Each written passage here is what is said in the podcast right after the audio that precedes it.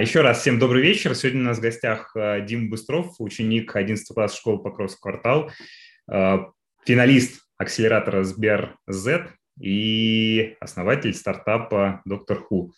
Э, сегодня э, вообще, да, подкаст у нас про образование, э, которое для жизни полезно, и мы забываем, то есть мы считаем часто, за собой тоже грешок всегда наблюдал, что взрослые лучше знают, как лучше для подростков, для детей учат, передают.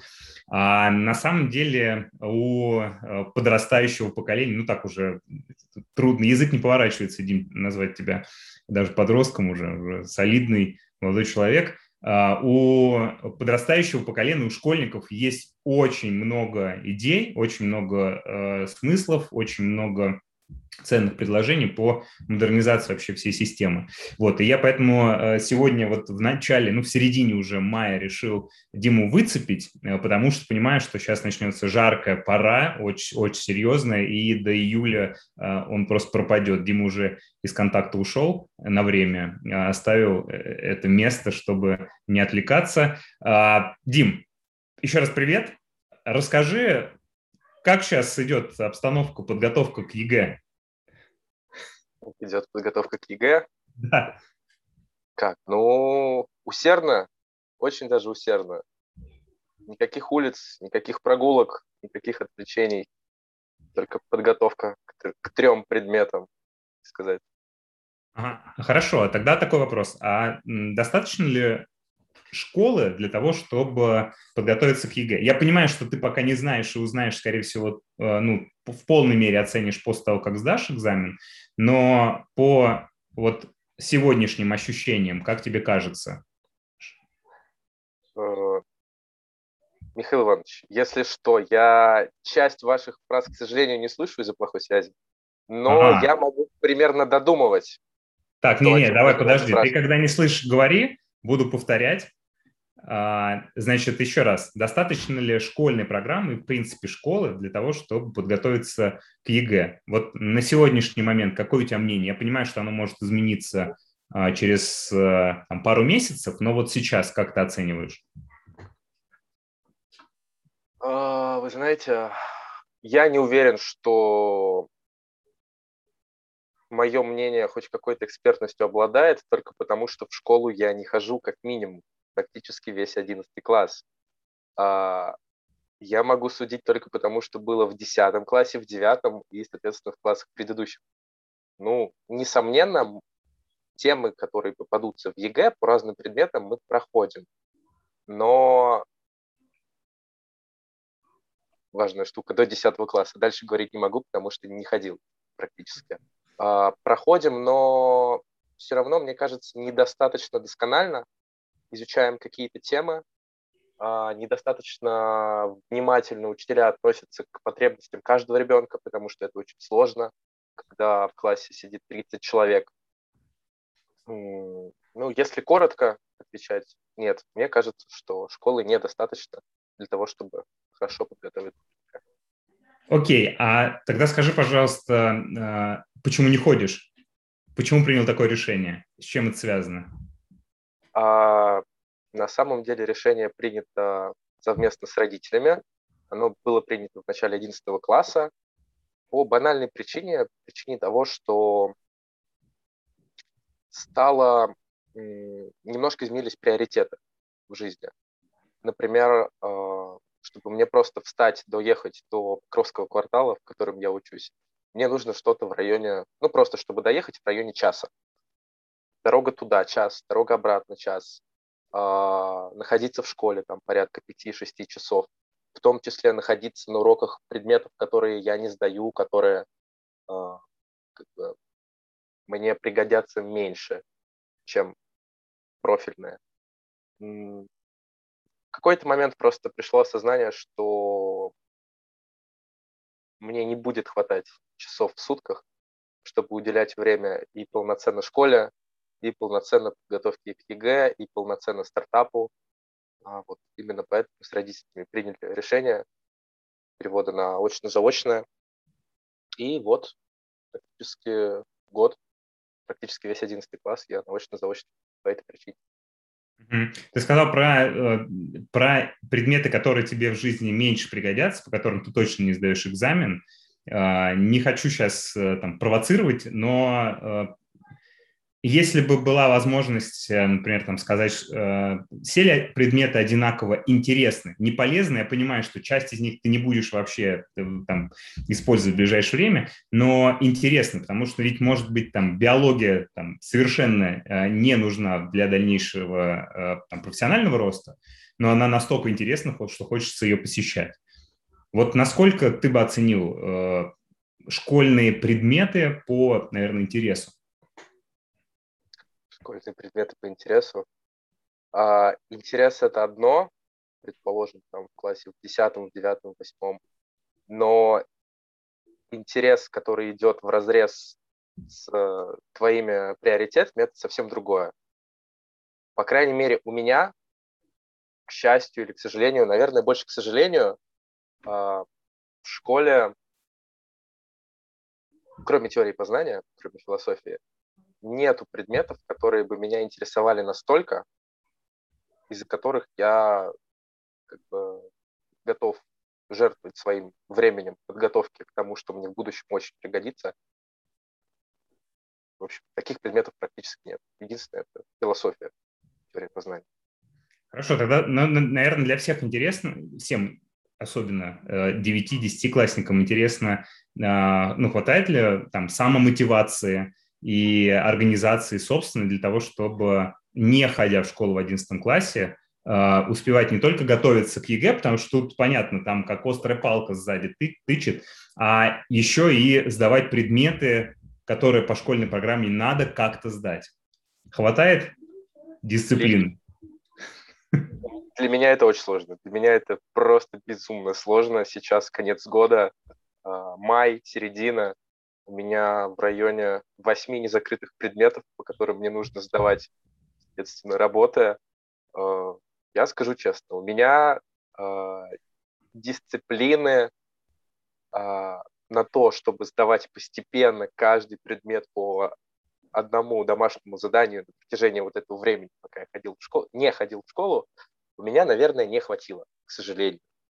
Я жалею сейчас, наверное, как многие, которые оказались в моей ситуации.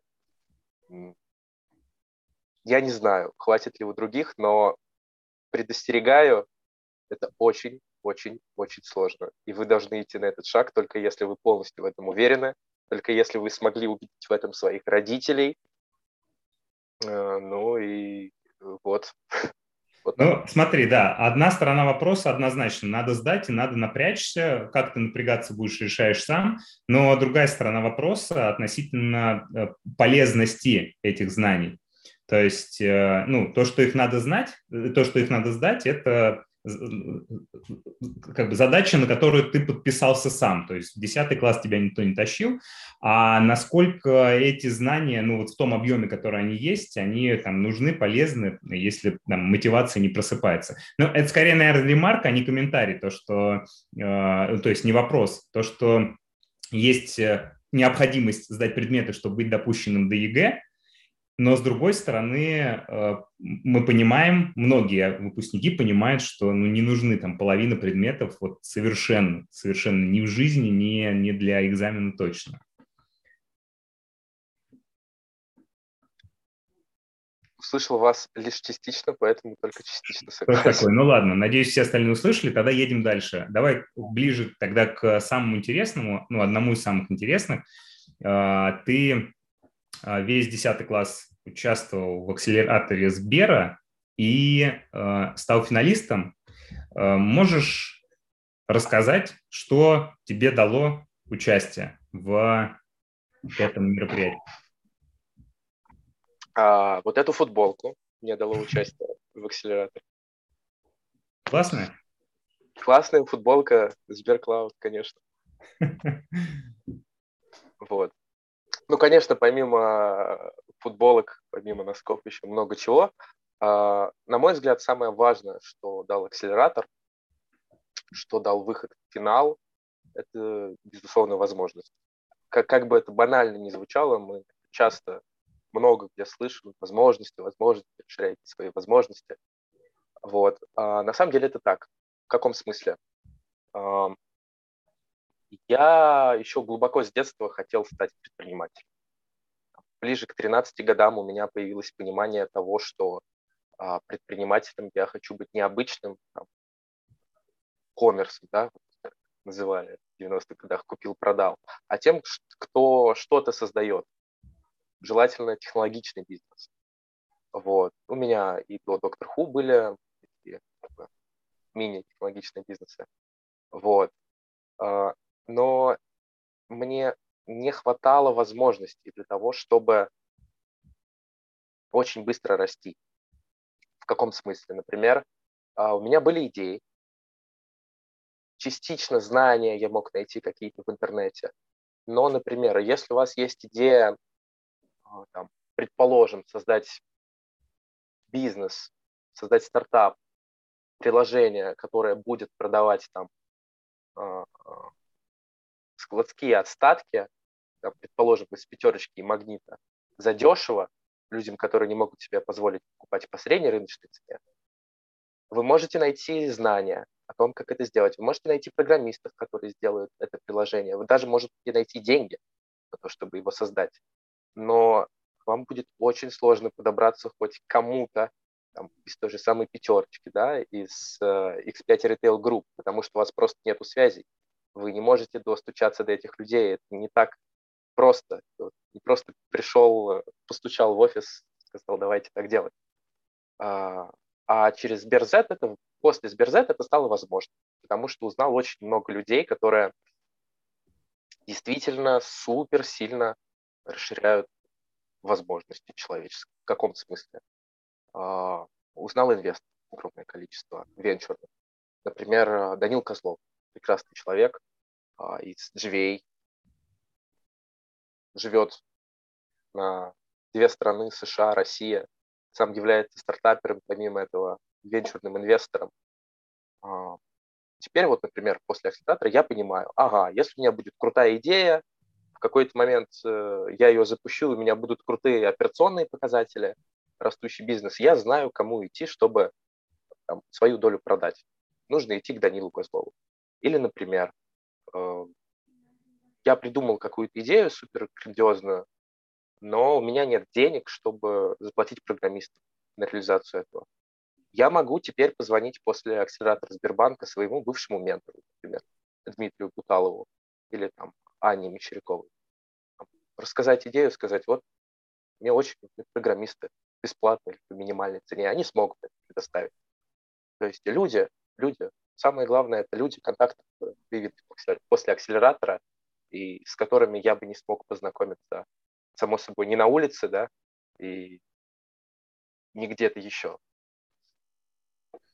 Мне, э, по такому же принципу, мне кажется, ну вообще очное образование, особенно э, элитарное очное образование в Гарварде где-нибудь или в Оксфорде, оно, э, самая главная ценность, она в этом и заключается, то, что ты получаешь, э, ну не доступ, а ты учишься плечом к плечу рядом с очень мотивированными, интересными людьми и получаешь реально очень неплохие связи. А если представить, что, например, так случилось, кажется, э, э, что ты, например, не дошел до финала и не попал в вот эту вот когорту финалистов, которые действительно там встретились и с инвесторами, которые там пообщались с Грефом. А что бы тогда ты вынес вот за весь путь, проделанный в течение 10 класса? То есть без финала, если от, от, отодвинуть э, этот финал, э, что-то получил, может быть, знания, может быть, там, не знаю, новый опыт, э, какие-то новые отношения с одноклассниками, ну, с партнерами уже теперь? Я отвечу просто, коротко. Все то же самое, что с финалом, только меньше. Угу. Я думаю, что так. Ну, то есть у вас была поддержка, вы встречались, у вас были менторы, вы все равно встречались со, со всеми организаторами этого большого мероприятия и так или иначе все равно э, погружались в мир бизнеса в большой. Вы знаете, да, но э, те же самые знакомства это было не обязательной частью. Это исходило исключительно из инициативы команд.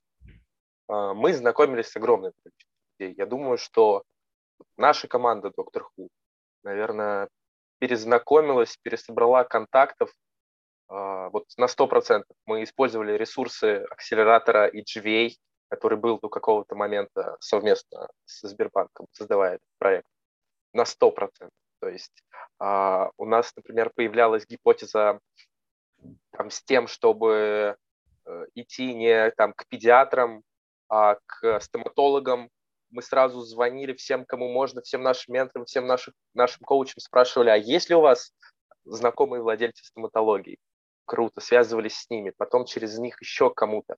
То есть э, это все очень зависит от человека, который участвует. Потому что сам по себе акселератор вам, э, как, как сказать, вот это инструмент, и если хотите что-то сотворить, используя этот инструмент, вы это сделаете. Если нет, то нет, то этот инструмент будет просто находиться в бездействии, в неумелых руках. И не только в неумелых руках, но и э, в немотивированных. В общем, ваша команда умело этот инструмент использовала на 100%. Я думаю, что абсолютно умело и на все 100%. Да. Дима, расскажи поподробнее про свой стартап, про тот стартап, с которым вы вышли в финал, который, до сих, ну, который развивается. А, да, Доктор Ху называется этот стартап. Вот, если коротко, мы оказываем дистанционные ветеринарные консультации владельцам кошек и владельцам собак. Э, кстати, делаем это настолько круто, что даже основатели пользуются этим сервисом. А, кому он может быть полезен, для чего он нужен?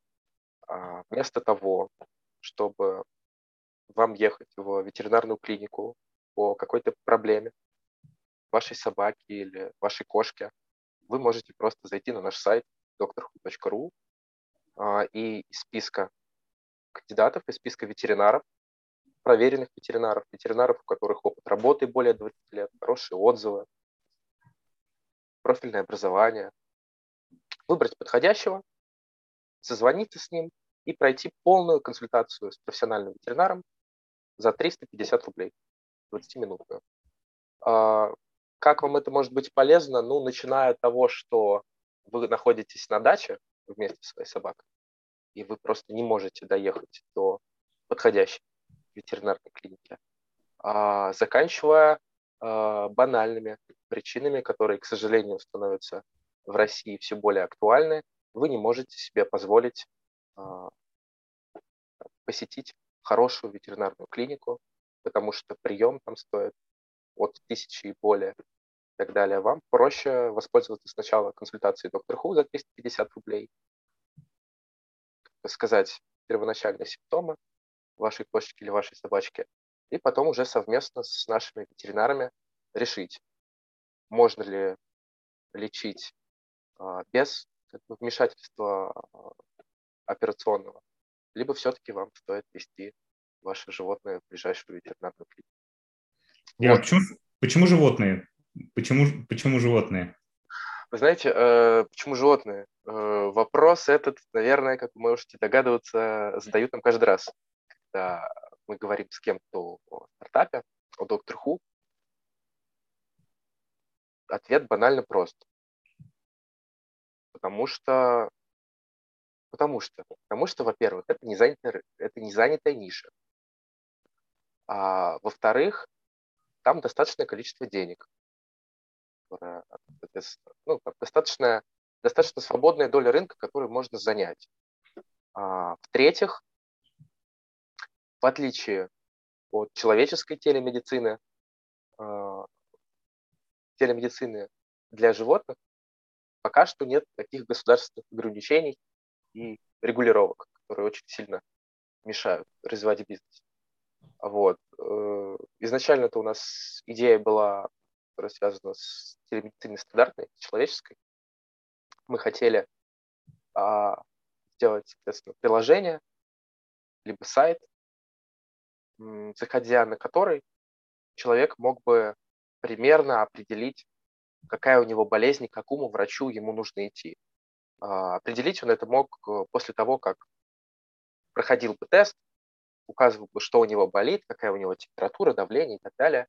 Вот бы у нас была такая идея, что вот приложение вам говорит, вам стоит пойти к хирургу или там, вам стоит пойти вот к тому врачу, чтобы, ну, просто вот просто так время не тратили, там, ходили к одному, к второму, к третьему. Но прекратили мы этим заниматься там, спустя пару месяцев, ровно в тот момент, когда поняли, что э, очень сложно находиться с такими идеями в российском, регуля... ну, в российском регуляторно, ну, в общем, не выходить за рамки закона в России. А, но телемедицина, ну, какой-то уже опыт в телемедицине мы наработали, уже какие-то связи. А, очень активно брейнштормили, и вот Арсений Мужолис из нашей команды, соответственно, и предложил сделать все то же самое, только для животных. Вот. Ну, а потом уже идея трансформировалась, трансформировалась, и в итоге дошла до того, сейчас. Слушай, ну это такой мета-навык получается. Можно ли говорить о том, что э, на каком-то этапе вы поняли, что идея не работает, ну или будет сложно ее реализовать, и не отказались, сказали, все, ну, забьем на это дело, мы неудачники, а постарались ее трансформировать и уйти в другую сторону. И ведь э, в, на школьном, ну, там, на пути обучения в школе, это же тоже такая история, которая имеет место для существования. А, получается, что может человек поступил в 10 класс и понял, что ему вообще не нужно, и он может уйти. Ну, например, да, то есть пойти в колледж или просто работать, или бизнес свой делать. Или готовился он к литературе, а потом понял, что хочу я все-таки э, на матфак поступать и переориентировался сразу там на физику с информатикой. Ну, это же мета-навык, который, который отрабатывается в таких ситуациях. И вам было, ну, как я понимаю, достаточно так а, как-то на кураже вы это э, решение принимали-то, да? Вы три раза, по-моему, меняли, да, концепцию своего стартапа в рамках акселератора? Да, да. Ну, а. э, мы можем говорить здесь о... Смотря как считать, есть, смотря какими терминами пользоваться. Если полная концепция, то есть совершенно в другой нише, то это было раз, два, три. Да, действительно, три раза. А если пивоты, а, пивот на языке стартаперов – это изменение бизнес-модели, то есть не полностью там уход в другую абсолютно сферу, вот вы занимались там продажей машин, теперь вы там, разрабатываете там, второй Facebook. Нет, это не пиво. Пиво – это вот э, изменение бизнес-модели. Насколько я помню, вдруг я ошибаюсь. Если говорить об этом, то два, по-моему, у нас было пивота да, операционную программу. Ну, смотри, ты говоришь про бизнес-модель, и интересно, что все твои три аргумента, которые ты назвал в пользу, ну, почему вы выбрали животных, они да. касались именно бизнес-модели. Да. А, есть э, параллельная точка зрения, что бизнес люди открывают, особенно если они хотят изменить мир, а они его открывают э, в нише или в сфере, где у них болит ну, где они там, или они, наоборот, там тащатся от танцев и там открывают школу танцев.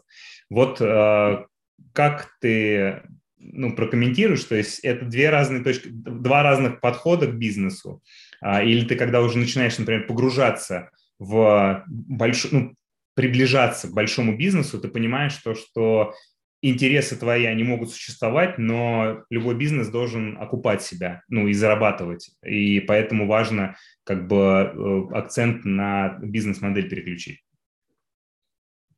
А еще раз э, вопрос, в чем у вас? Смотри, вопрос э, есть, э, значит, первый вариант открытия бизнеса. Мне нравится, я хочу, или у меня болит, я хочу исправить это у всех остальных. Uh-huh. И второй есть вариант, там много денег, это востребовано, там нет конкуренции. Условно, ну, какие-то бизнес-показатели. То есть, Понял. да, это две рядом существующие стратегии, или все равно в какой-то момент приходится, ну, из любви к делу там переключиться на бизнес-показатели? Ну, несомненно, как бы идеальным является совмещение того и того, но на самом деле относительно первого варианта я не думаю, что если исходить только из своей персональной боли, исключительно, можно далеко будет продвинуться. Мне кажется, а, более оптимальным вторая стратегия, но если вернуться опять к первой, нужно понять очень четко для себя и как бы для своей команды, если она у вас есть. Желательно, чтобы она у вас была. Вот это боль, которую чувствуете вы. Это боль исключительно ваша, или это еще боль вашей мамы, вашего папы, вашего брата, там, ваших подруг, друзей, и там еще, оказывается, и соседей. Да? То есть насколько много людей с той же самой болью, которую испытываете вы. И только в тот момент, когда вы найдете помимо себя людей, которые испытывают такую же боль, только после того, как вы пройдете еще на следующий шаг, вы определите, есть ли решение уже этой боли. После того, как вы посмотрите, есть ли решение, вы должны понять, удовлетворяют ли эти решения людей, которые нуждаются в этом. И только после того, после вот этого шага, как э, вы прошлись, вот, грубо говоря, по этим ступенькам, вы должны сделать КСДФ, это опросить всех людей со своей болью э, о том, как они уже решают эту проблему, да? о том, как они решали раньше, удовлетворяет ли их решение, которым они пользуются сейчас, и так далее, и так далее. Об этом можно более подробно читать. Называется Customer Development. И вот только после этого момента, когда уже боль найдена, и ваша боль совпадает с болью других людей, и эти люди готовы платить, вам стоит пытаться начинать делать стартап. И еще очень много факторов, которые э, в дальнейшем могут повлиять на неуспех. Но очень важно вот эти ступеньки пройти. Потому что если не пройдете, это будет игра в одни ворота, это, мне кажется, ну, только если не совпадет. Только вот э, у вас вот что-то болит, вы других не опрашиваете, э, начинаете делать, но начинаете делать, и к вам приходят клиенты. Почему? Потому что совпало так, что у вас болит и у них. А совпало не нужно, потому что, мне кажется, не стоит тратить свою жизненную энергию и время на то, чтобы совпало. Нужно сначала проверить, пройти вот все вот эти ступени. Слушай, ну это путь такой серьезный назвал. То есть это прям не с кондачка хоп и погнал бабло рубить. Ну, у кого-то из кондачка, у кого-то из кондачка. Вот недавно относительно кондачков обсуждали с другом, с Миланом Молчановым, а, работу в консалтинге, работу в Макинзе, и пришли к такому интересному выводу, что, наверное, стартап, если говорить о том, что э, стартапер может себя пересилить, да, пересилить свой стартаперский дух и пойти работать на кого-то, то, наверное, стартаперам начинающим стоит идти в Макинзе. Почему? Потому что они работают постоянно с проблемами крупных компаний, которые нужно постоянно решать. А любой стартап, любой бизнес – это решение проблем ваших клиентов. И, соответственно, вот этот вот кондачок, если вот вы работаете в Макинзе с компаниями, с огромными, которые сами приходят к вам с проблемами, а, это может произойти, да. Может так работать, работать и понять, что там компания Boeing постоянно нуждается в более дешевой перевозке, например, двигателей из Италии во Францию. И вот этот кондачок к вам пришел, если у вас есть предпринимательская жилка, и вы немножко понимаете, как, как это сделать, как этот процесс автоматизировать, чтобы он работал постоянно, то вот вы сможете с кондачка начать. Слушай, ну это способность, это способность определять такие микротренды, тенденции. Вот ты смотришь на рынок. И такой, вау, вот нужно, можно, тут можно чего-то сделать. Ну, э, насчет микротенденций, э, с одной стороны, да, и с другой стороны, нет. Мне кажется, все-таки дело о тенденциях больше идет, ну, речь о тенденциях больше идет в B2C, сегменте. B2C – это бизнес клиент. Вот, то есть, когда бизнес производит что-то для клиента. Например, вот у вас приложение ВКонтакте. А, оно работает, по, как бы, оно работает в сегменте B2C. Почему? Потому что вот вы клиент, вы обычный человек, физическое лицо, и вот вы пользуетесь их приложением или Telegram. Это да, там очень важно, если вы строите, соответственно, бизнес B2C, очень важно уметь предсказывать микротренды, быть на волне или, может быть, самим создавать. Но это, на мой взгляд, не совсем работает в B2B сегменте, когда ты работаешь для другого бизнеса. Тут уже более суровый, более прагматичный подход. Это не микротренды, это уже какие-то постоянные проблемы. То есть вот ты приходишь к большой компании или к большой компании, выясняешь, что у них болит, а, устраивает ли их решение, которое есть сейчас, и вот делаешь что-то для них. Мне кажется, вот в этом сегменте все-таки микротренды немножко неважны. Ну, то есть это работа под запрос уже конкретный. Да, да, да, да. В B2B все-таки э, работа под конкретный запрос. Потому mm-hmm. что с обычными людьми, э, с физическими лицами очень сложно. Очень сложно работать под их запрос, очень сложно определить запрос. А, тут, да, вот единственное решение, как вы сказали, это только самому вот угадывать микротренды быть волны. Слушай, а вот когда у вас вы сталкивались с проблемами, начиная там от э, ну, э, понимания того, что надо менять концепцию, да, э, или модель, до, например, там, нам не хватает рабочих рук, ну, не знаю, там, программистов, дизайна, не знаю, нужны инвестиции сейчас первые. А, вот какие отношения у вас внутри коллектива? Ну, потому что это тоже стресс, то есть вы там, сколько у вас, четверо, да, или побольше было? А, как, как вы между собой там договариваетесь, там орали друг на друга, не знаю, или там прям такие, как джентльмены, дипломатично, очень э, прагматично рассчитывали? Знаете, мы относительно недавно говорили а, с Димой Аникушиным, тоже с, с участием команды Доктор Ху, о том, как идеально относительно у нас все было внутри команды. У нас было очень много проблем снаружи. У нас много что не получалось, само собой. А, было огромное количество проблем, которые нужно было очень резко, срочно решать.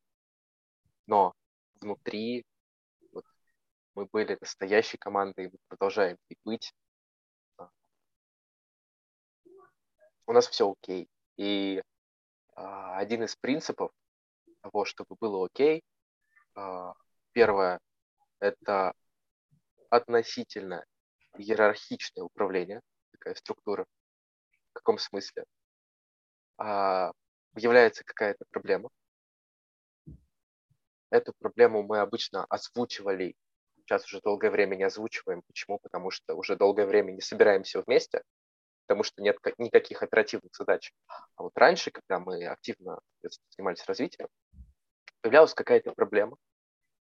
Мы собирались практически всегда вместе, в Zoom, либо э, в Google Meet.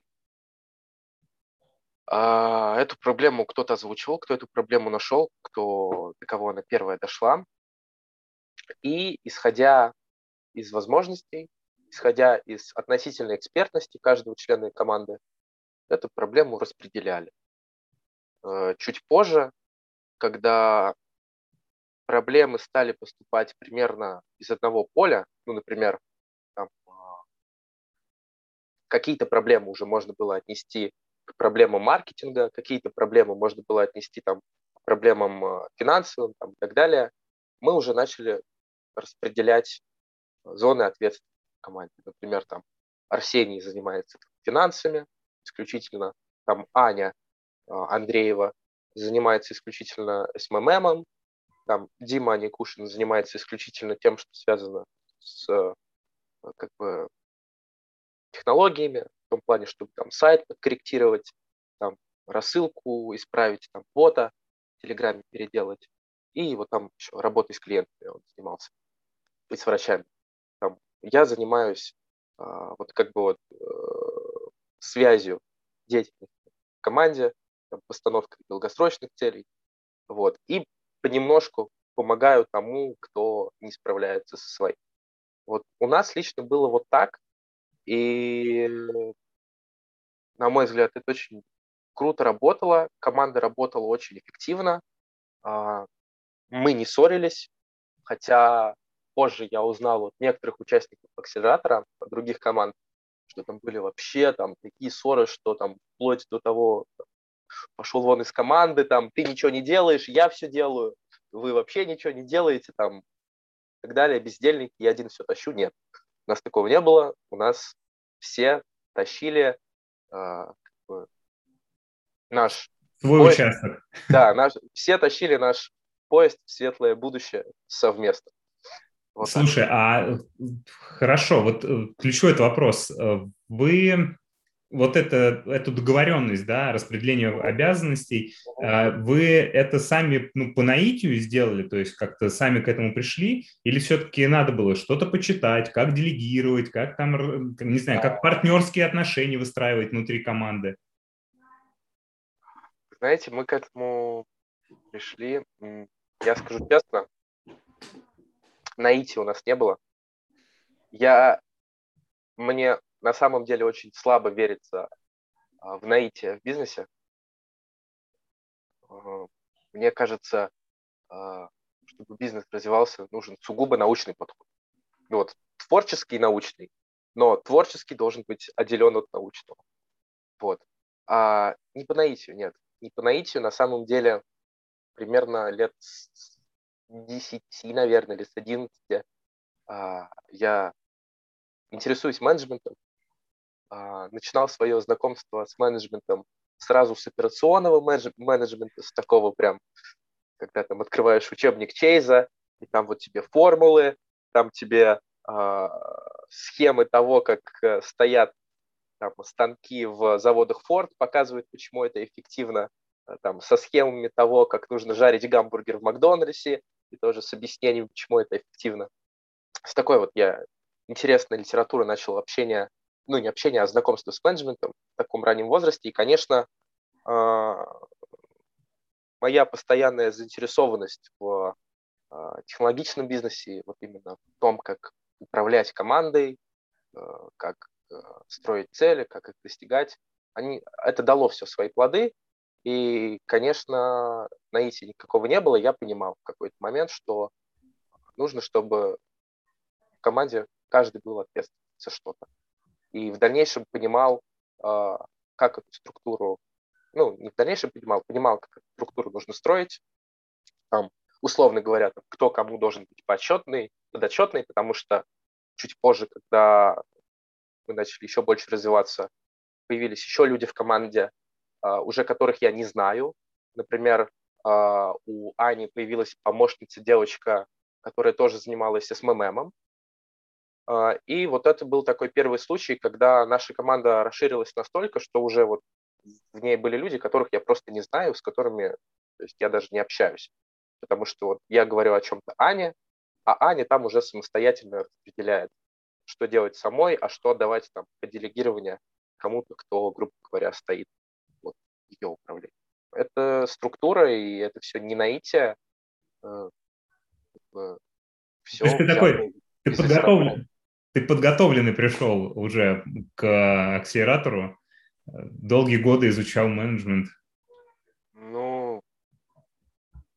Хорошо, давай тогда так, смотри, вопрос такой. Ну, поскольку ты одной ногой еще находишься в школе, другой ногой ты уже в бизнесе, то ну, я провоцируюсь все равно сравнивать две эти структуры, две, два этих процесса mm-hmm. достаточно длительных.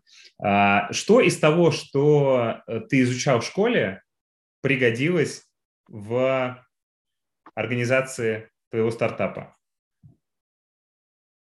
Топ-1, топ-2, топ-3. Наверное, топ-1 – это математика. Топ-2 – это умение соблюдать дедлайны, потому что в бизнесе они, наверное, чуть-чуть поважнее, чем в учебе.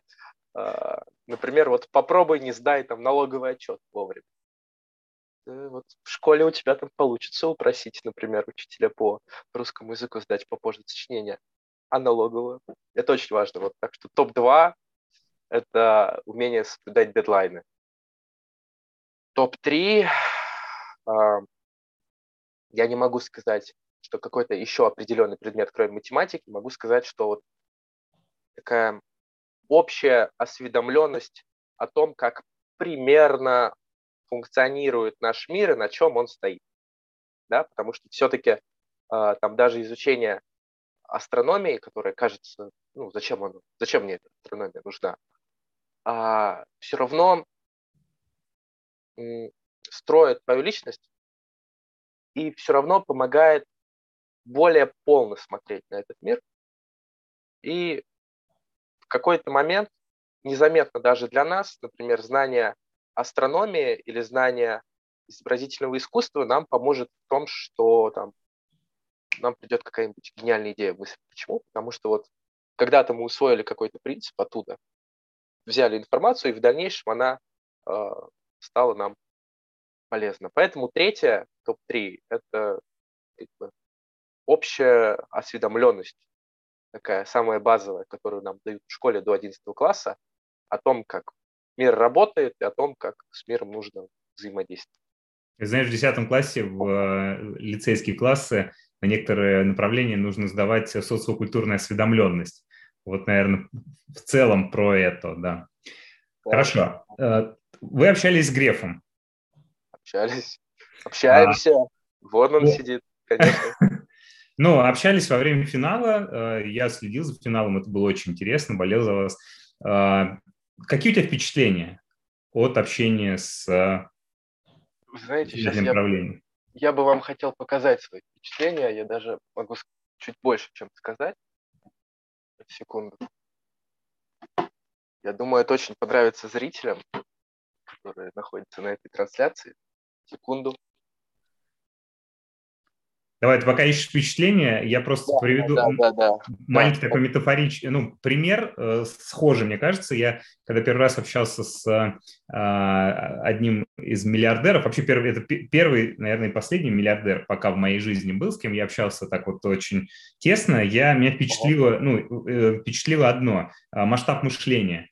То есть мне показалось то, что мы общаемся и разговариваем на одном языке совершенно, говорим про одни и те же вещи, понимаем друг друга очень хорошо, но а, я мыслю там сотнями, э, про, про людей речь шла, э, там сотни человек, тысячи максимум, а для него это миллионы. То есть там э, кто-то говорит, давайте школу откроем на там, 5 тысяч человек. Он говорит, зачем? Нужно, можно открыть школу на миллиард. И конкретные идеи предлагал, каким образом это сделать.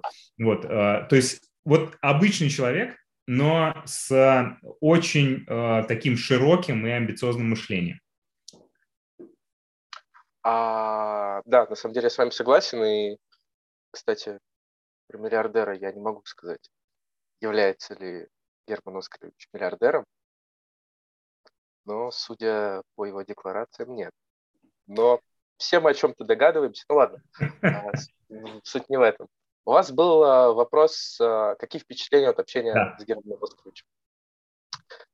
Впечатление прекрасное, но, но а, глубоко когда-то в детстве, хотя и сейчас, наверное, я нахожусь в какой-то стадии детства, но еще далеко там лет за 12, до 12-13,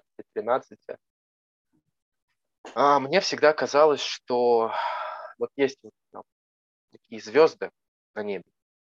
Там, для меня с детства звездами там а, в российском бизнесе, предположим, там, это был Полонский Сергей, это там, был Тиньков Олег, это был там, Чичваркин. И вот мне всегда казалось, что вот я к ним когда-нибудь приду, вот я с ними когда-нибудь встречусь, мы с ними когда-нибудь, ну, так заговорим. И вот эти невероятные люди со мной, ну, такими знаниями поделятся, что сразу у меня все перевернется, что сразу у меня все в жизни изменится, и буду я уже другим Димой Быстровым. Чуть позже, когда жизнь начала давать шансы с такими очень высокопоставленными людьми, которые очень много добились в своей жизни, ну, когда вот были шансы с ними встречаться, какой-то момент понимаешь, что м, ожидания не до конца оправдывают себя в каком смысле когда мы встречались с Германом Оскаровичем, когда мы с ним общались, я не могу сказать, что у меня там были какие-то душевные беседы, потому что это абсолютно ясно. Я не того уровня человек, чтобы Герман Оскарович себя настолько близко пустил, но все же чувствуется какое-то такое незримое расстояние. А, ты общаешься с человеком о чем-то, но понимаешь, что а, вот он слово говорит, а о трех словах он думает. Вот из него выходит фраза, но обязательно перед тем, как из него выйдет эта фраза, он несколько раз успевает подумать о том, сказать ли ему это, выгодно ли ему это. После этой фразы не изменится ли его положение в жизни по разным по причинам. И, конечно, поэтому я не могу сказать, что какое-то невероятное впечатление на меня произвело общение с Германом Греф. Но, конечно, чувствуется очень большая энергия от этого человека. А, чувствуется, что действительно мыслит совершенно другими понятиями. Человек находится в совершенно иных рамках. Э, дай бог всем находиться в тех же рамках, как и Герман Оскарович Крем. Сувенирчик с финала? Это, да, это сувенирчик с финала. Очень интересно, мы его взяли. Вот тут находятся подписи. Вы никогда в жизни не догадаетесь, чьи это подписи, росписи. Это росписи вовсе не Германа Оскаровича, не Голодец и не Хасиса. Это росписи Дима Аникушина, Арсения Мажуолиса и Дима Быстрова. Мы немножко... Символи... Надеюсь, да. что это символично очень, да. Мы созревали немножко в финале акселерат.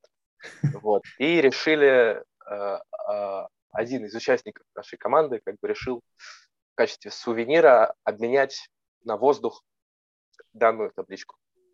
Супер. Слушай, а вот про интересно про э, одно слово говорить, три в уме. Как думаешь, это с заботой о собеседнике, ну, о юном стартапере, или это а, ну, заботы в плане того, что он не поймет, ее сейчас взорвет, у него голова сейчас просто переполнится. Или это а, из жадности, ну, из серии, м-м, не буду говорить, а может что-то другое, то есть может еще несколько вариантов.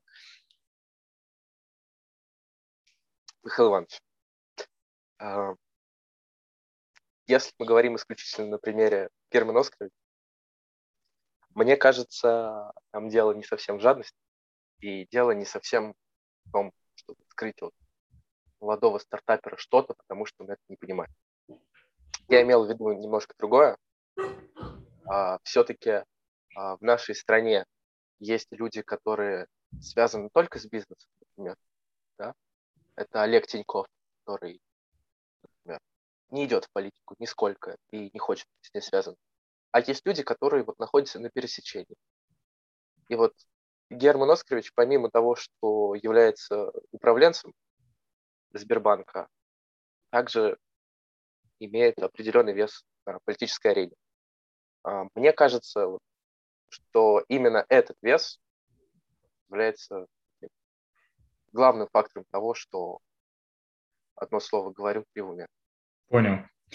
А, не было после всей этой эпопеи длительной звездной болезни? Ну, ребята, я стартапер, я финалист Сберзет, ну и так далее. А, вы знаете, э, наверное, во-первых, нечего, ну, ну, нечего звездной болезни быть, потому что это, это не победа, Э, в акселераторе, это не какой-то сверхуспех. Это во-первых. А во-вторых, наверное, я не могу объективно ответить на этот вопрос, потому что должны как бы отвечать люди, которые близко со мной общались до этого события и потом общались после. Вот. Но мне, мне кажется, мне кажется, я могу ошибаться, что нет, и не только потому, что вот я такой, знаете, там, как сказать, такой вот незвездный человек, только потому, что я такой честный, добрый, открытый, А, может быть и поэтому в том числе, но главная причина в том, что не, ну, нечему радоваться и нет того, из-за чего как бы ставишь себя выше других. Я не думаю, что как бы что-то такое произошло. А, я, я просто неспроста вопрос задал, потому что, ну, коллеги взрослые, взрослые, а, я не помню, честно говоря, относительно, ну, про кого это, это были фразы, но они говорили, м-м, ребята зазнались, такие стали взрослые. И опять тут вопрос, это, это риторический вопрос, на него не надо отвечать. Это из-за того, что правда зазнались или из-за того, что ну, немножко завидно? Ну, то есть, ну, парням по 17 лет, а они вырвались там в, а, ну, на такой уровень. А, поэтому здорово, что не было. Ну, даже если был, наверное, этот период для вообще любого успеха, он характерен. А, я вспоминаю, как я там 20, сколько мне, 20 лет был я в конкурсе, третье место занял в окружном для молодых педагогов. И, ты знаешь, я вернулся в школу с такой, с, ну, как это, с распрямленной спиной. То есть я так ходил уже по-другому, чувствовал себя по-другому. И, возможно, я не подавал виду, но отмечали люди, говорят, да, видно, что прошел школу. Вот, так что, ну, это круто, что нас такие вот встряски, в хорошем смысле, они меняют в лучшую сторону, делают крепче, там, способнее в какой-то степени. А как думаешь, вот в целом, не знаю, бизнес-образование э, нужно давать в школе в каком-то объеме?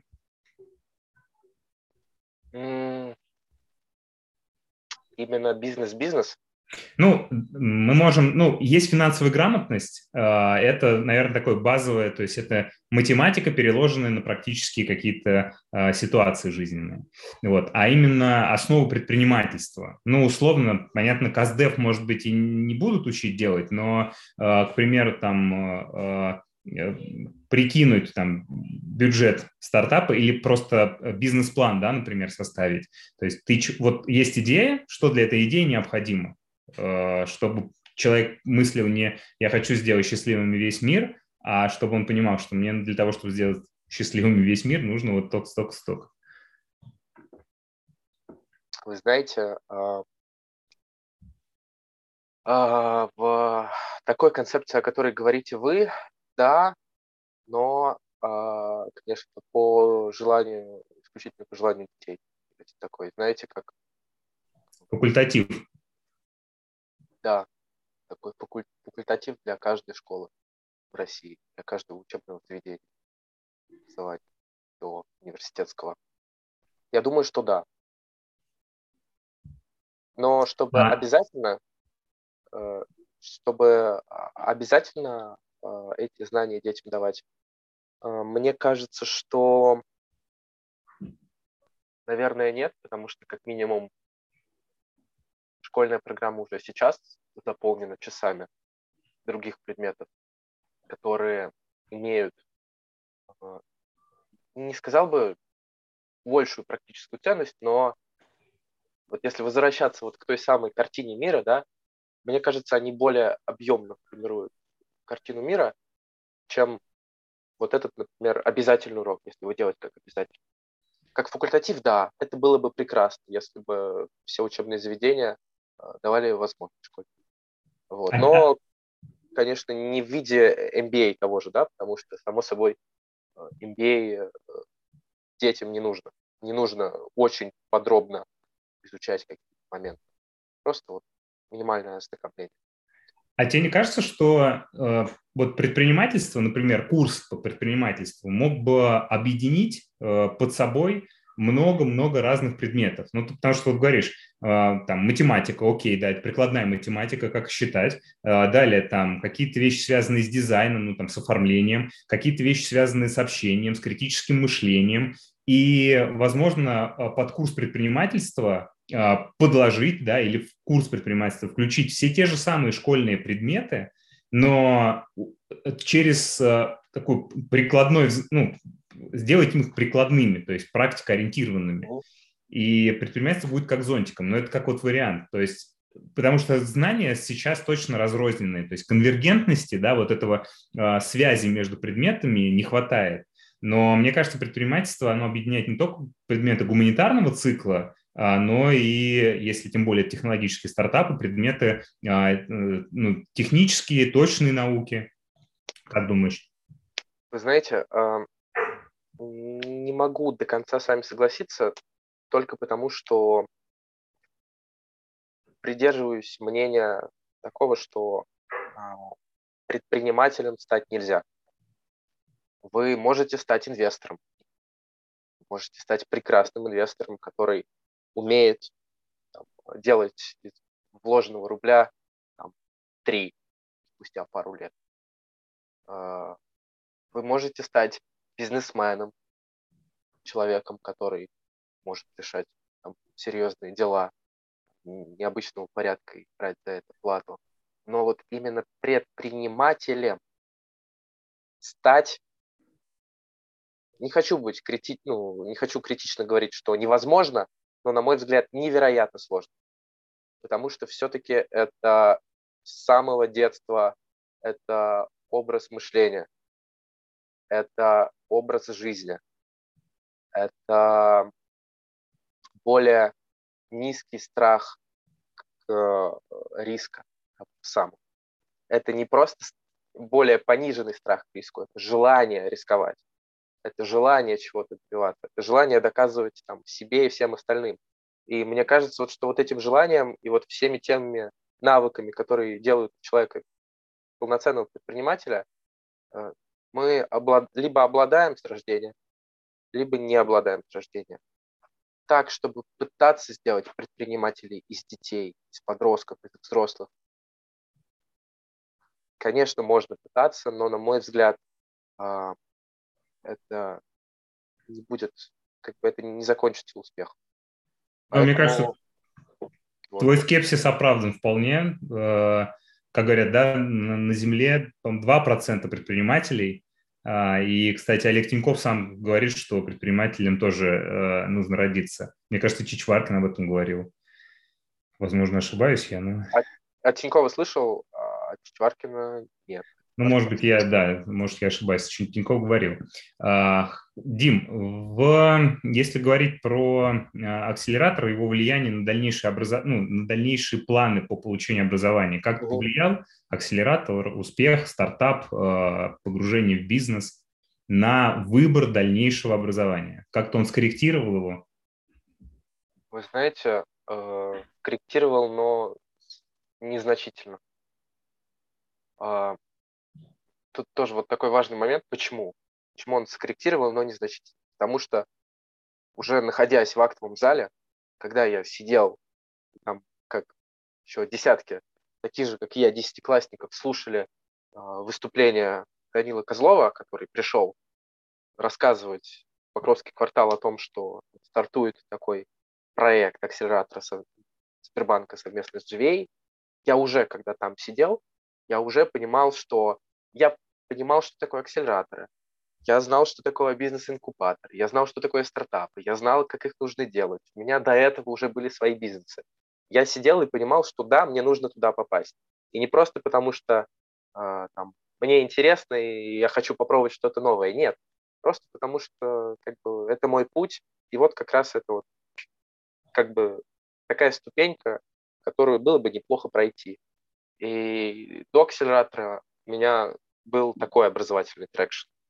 Я хотел закончить Покровский квартал, а, после Покровского квартала поступить на МЕФ, высшую школу экономику, экономики, международная экономика и финансы, потом получить а, магистратуру в Европе, желательно тоже связанную с финансами, и желательно в ЛСЕ.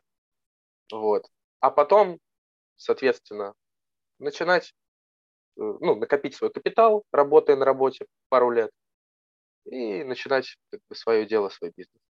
Сейчас э, немножко скорректировался.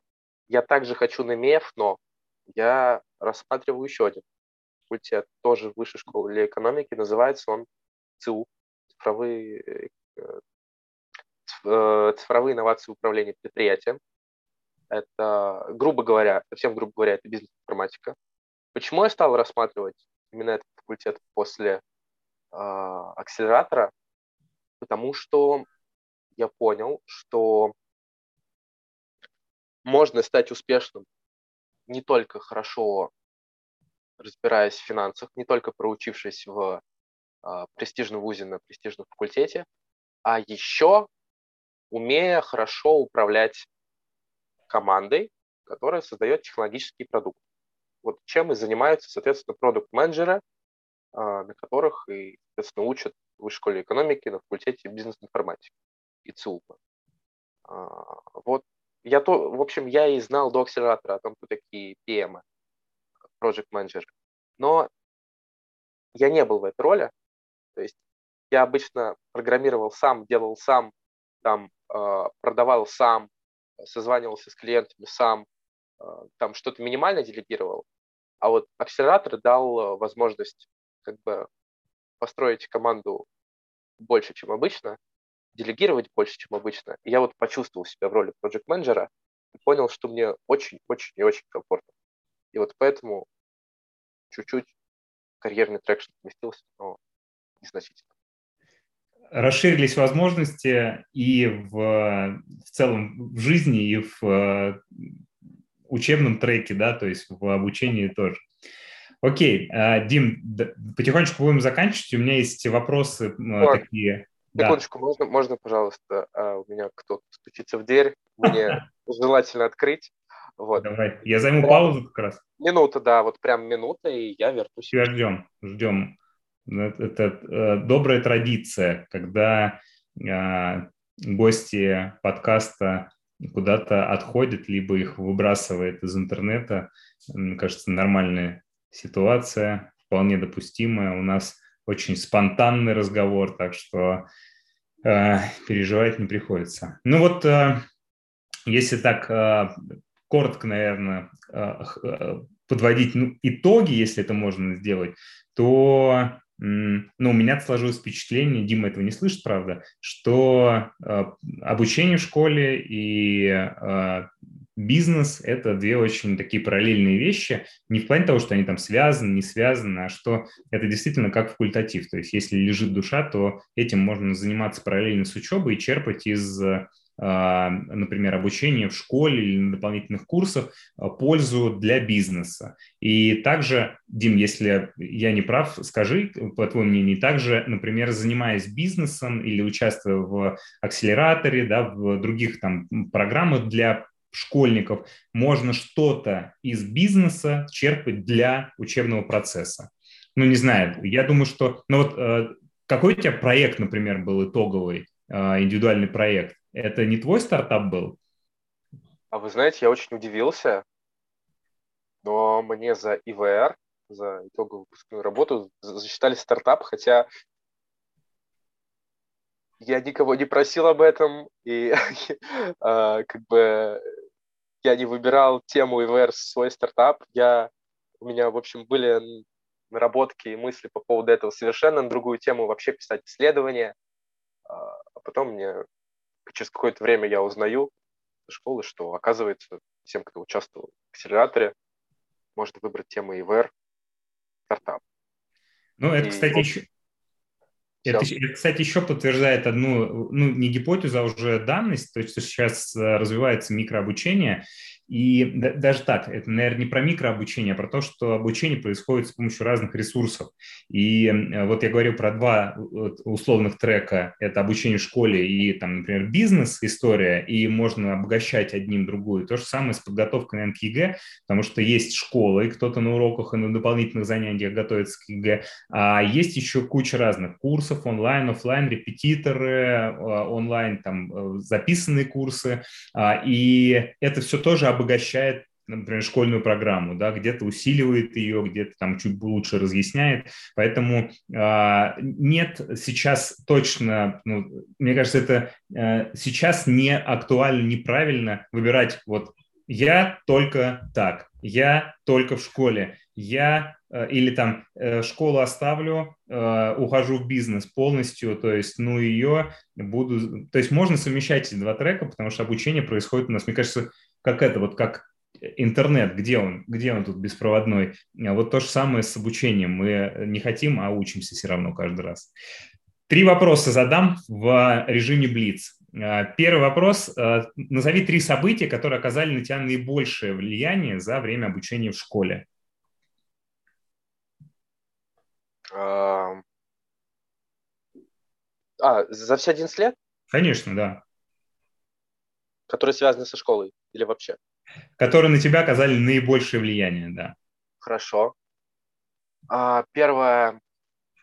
Случайное, полуслучайное попадание в ЛЭШ, летнюю экономическую школу при Высшей школе экономики. Первое событие. Второе событие – знакомство с Миланом Молчановым. А, третье событие – 14 лет. А, имел честь пообщаться с первым миллиардером в своей жизни. Это событие, те инсайты очень сильно изменили жизнь. Вот, три события. Но это ты сказал про события, которые происходили с тобой, в школьном возрасте, а не события, которые происходили с тобой в школе. Или ты с миллиардером а, в школе? Если про школу, не, не, не в школе. Если я просто немножко тогда не понял вопрос, извини. Ну да, интересно, интересно узнать, какие э, вехи школьные ты запомнил больше всего, которые на тебе... Э, вот у меня, например, в 10 классе появился учитель истории, ага. э, который мне сильно был симпатичен, и его вообще жизненный путь был симпатичен, принципы. И именно поэтому я пошел на исторический факультет, не скрывая этого. Вот, он оказал на меня влияние. Эта встреча была такой судьбоносной. А, вы знаете, тогда, если связано со школой, первое – это знакомство с... Вы знаете, мне вообще везло с учителями во всех школах, в которых я был. Я был не в одной школе, по многим предметам.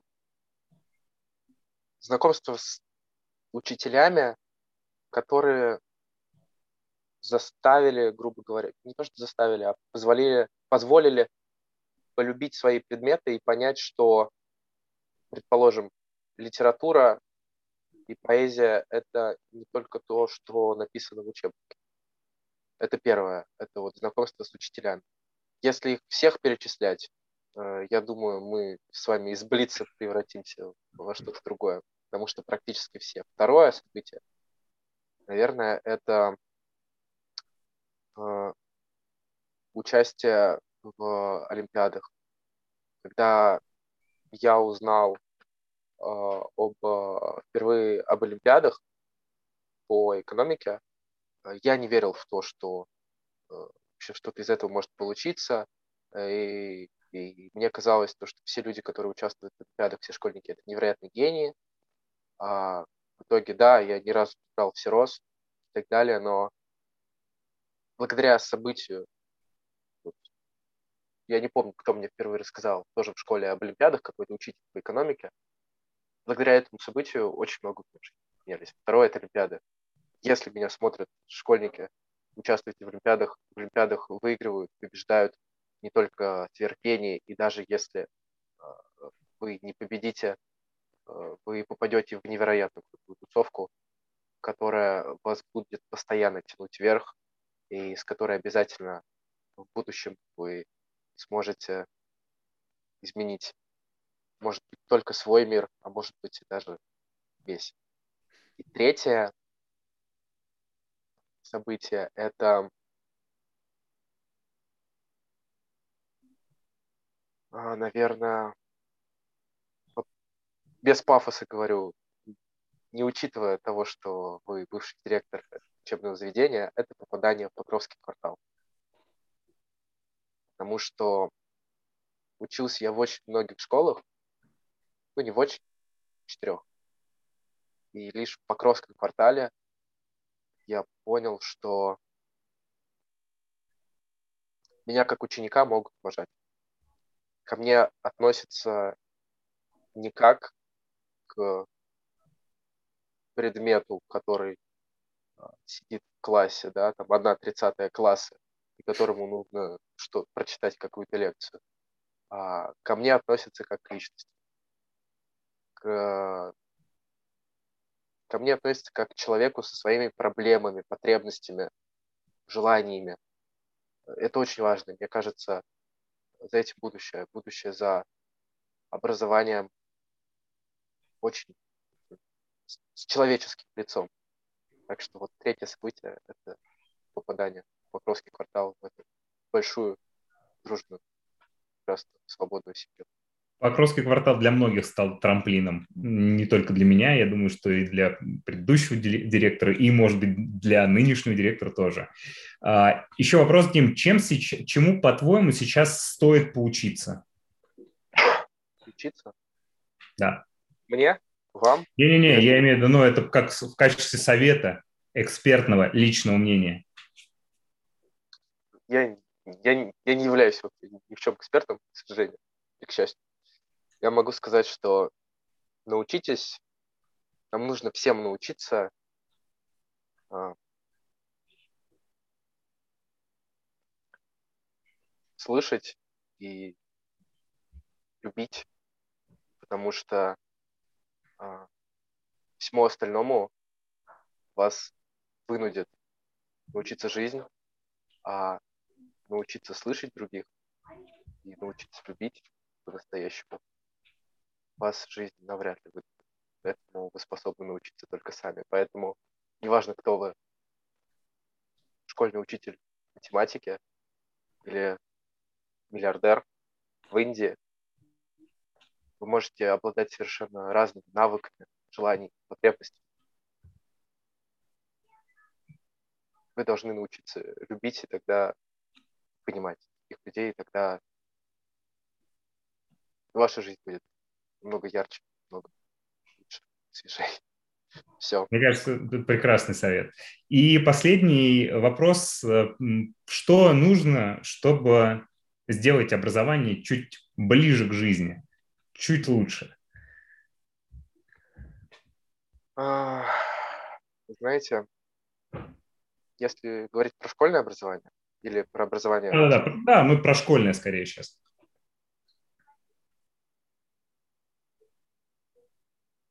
кажется, это очень сложная задача, очень объемный вопрос. Но если коротко на него отвечать,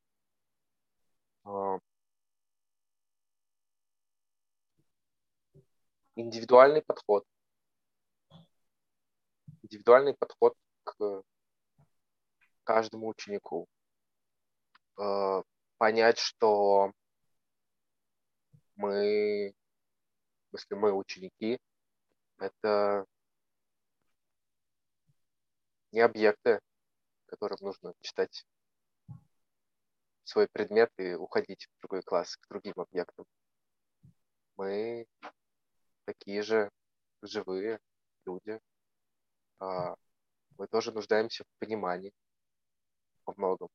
И не только нуждаемся, мы и вас, учителей, понять можем. Мне кажется, будущее за индивидуальным подходом. Спасибо, Дим. Я э, очень хочу, чтобы хотя бы концовку этого видео, последние 15 минут, посмотрели э, все учителя России, а, чтобы услышали мнение школьника. Спасибо большое. Э, я тебе желаю процветания и в бизнесе, и в реализации твоих карьерных и сначала там, учебных стремлений, успехов и Надеюсь, что еще увидим тебя и не только на первом и в Хабре, а на самых-самых разных медийных площадках с твоим э, стартапом и не только, возможно, другие бизнес-идеи будут. Спасибо.